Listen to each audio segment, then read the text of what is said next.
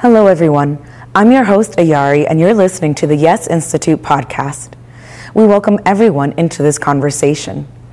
The mission of Yes Institute is to prevent suicide and ensure the healthy development of all youth through powerful communication and education on gender and orientation.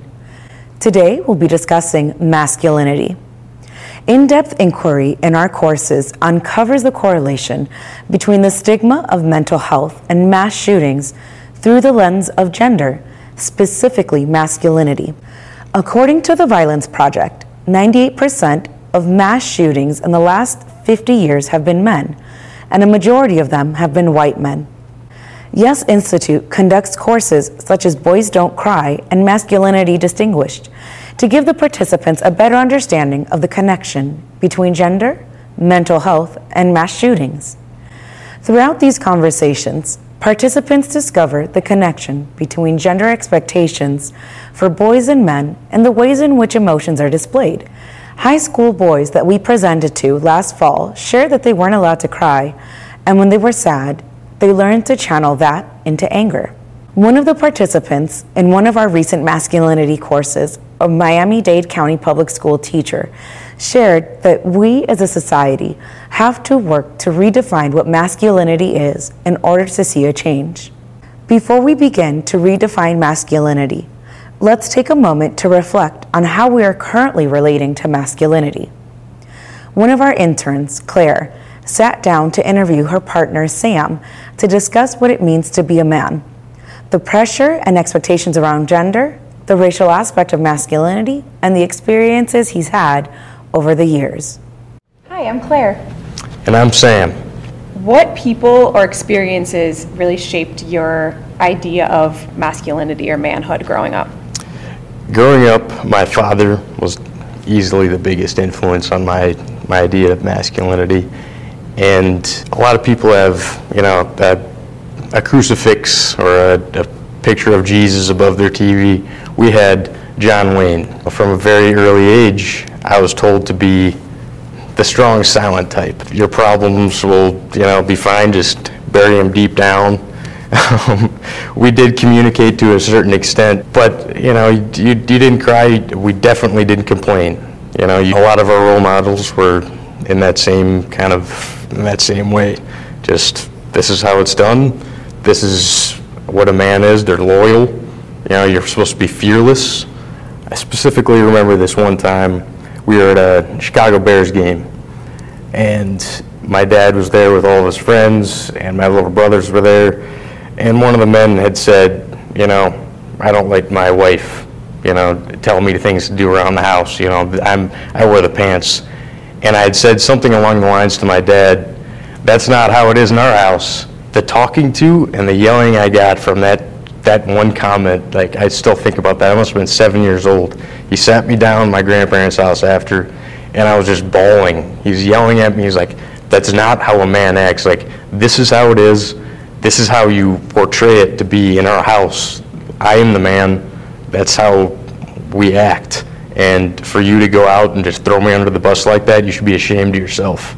And that's just one of those things that, you know, always stuck with me. Yeah. And it wasn't until later that I realized just how screwed up that was. In high school, it just kind of got worse for a while.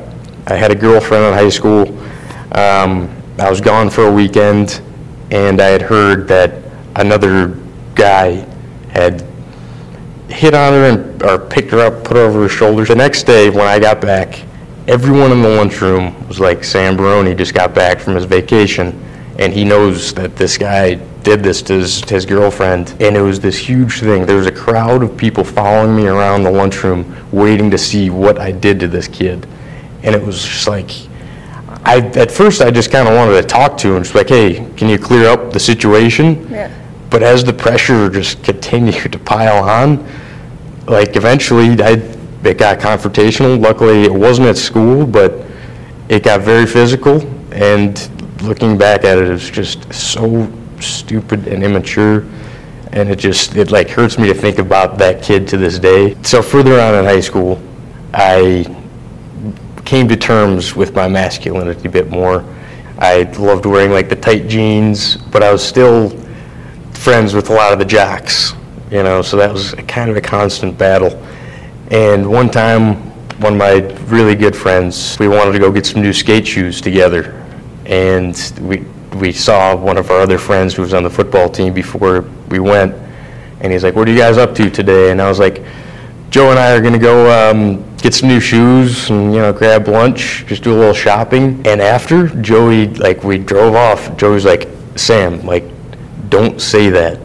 Like you don't say that to another guy. I'm like, what do you mean? Like it's we're just a couple of buddies grabbing some shoes together. Like I, I, I was just confused by that, but it also made me understand this is how a lot of other men think, and I felt like I had to kind of just change the way I acted with some groups to just make them feel more comfortable. And then throughout college, eventually, I, I did join a fraternity. I joined one that had aligning ideals, you know, different, they're from different places in the country. I was very interested in that, and eventually I became the, the sergeant in arms. And that basically means you're the security guard in the house. And I got to really enforce a lot of my ideals eventually. One of my good friends who was in my pledge class smacked this girl's butt right in front of me. And that was the first, this was like my first week on the job, and I lost. It's just like, we call ourselves the gentlemen of Delta Chi, and like that's how you're going to act. I kicked him out so fast and just made sure that everyone in the house knew that that's not allowed, otherwise you're out of here.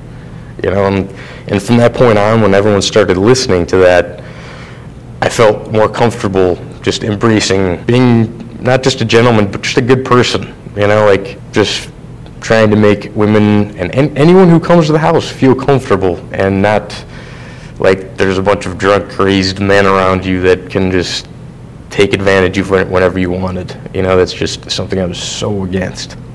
So, what were some turning points for you in terms of kind of figuring out what you wanted your masculinity to look like as opposed to like what your dad or other people in your childhood wanted you to be?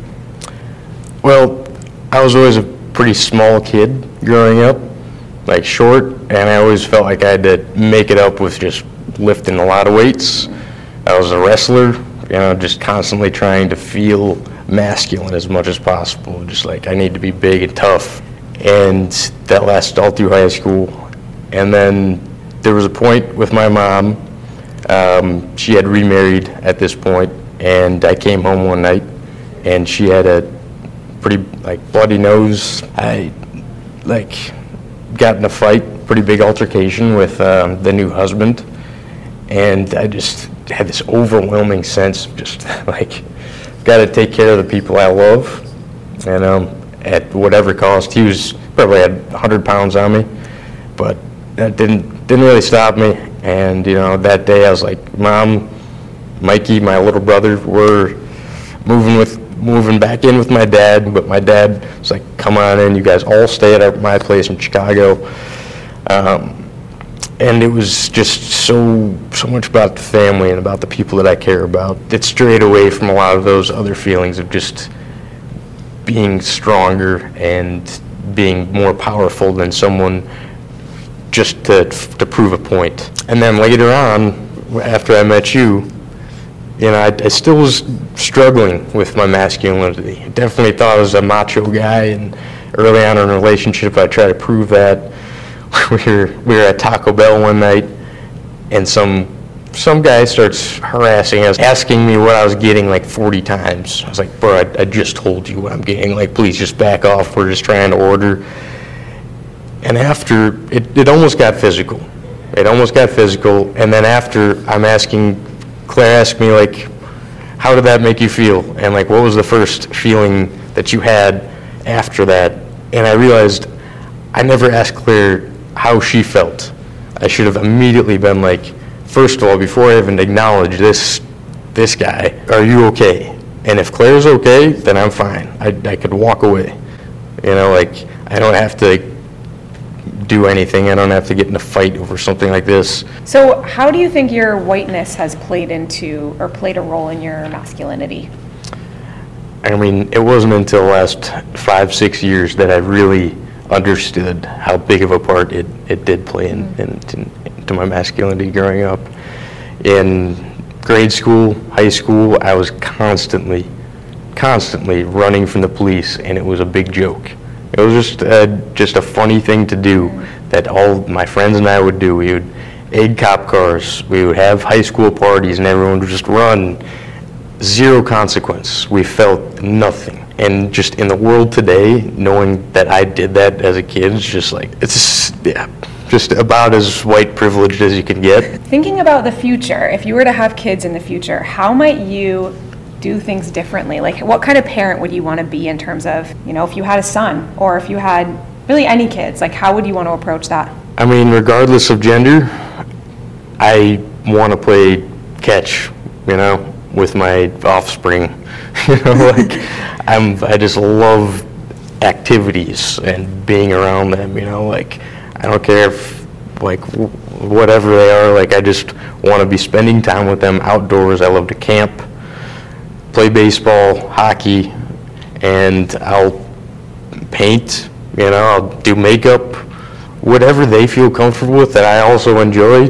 I don't even have to enjoy it that much. I just like want them to feel comfortable Yeah. with whatever they end up wanting to do. It's just not that my upbringing was like super.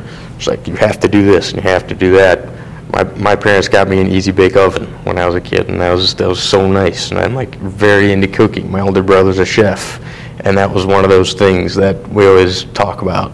So yeah, just really listening to them, but at the same time, I want to play baseball with one of them. Sam's experience with masculinity is one that our education team hears often. Men are expected to behave more aggressively, not show emotions, and white men have different consequences when interacting with police than men of color. When Claire asked Sam about his future as a father, Sam redefined masculinity and reclaimed what it means to be a man.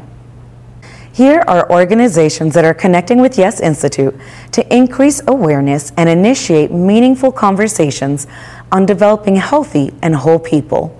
Miami Dade County Public Schools, St. Martin's Episcopal School in Atlanta, Georgia, Sony Music US Latin DE&I Task Force and Somos Employee Affinity Group, South Florida Law Enforcement LGBTQ Coalition, and Young Men's Preparatory Academy in Miami, Florida.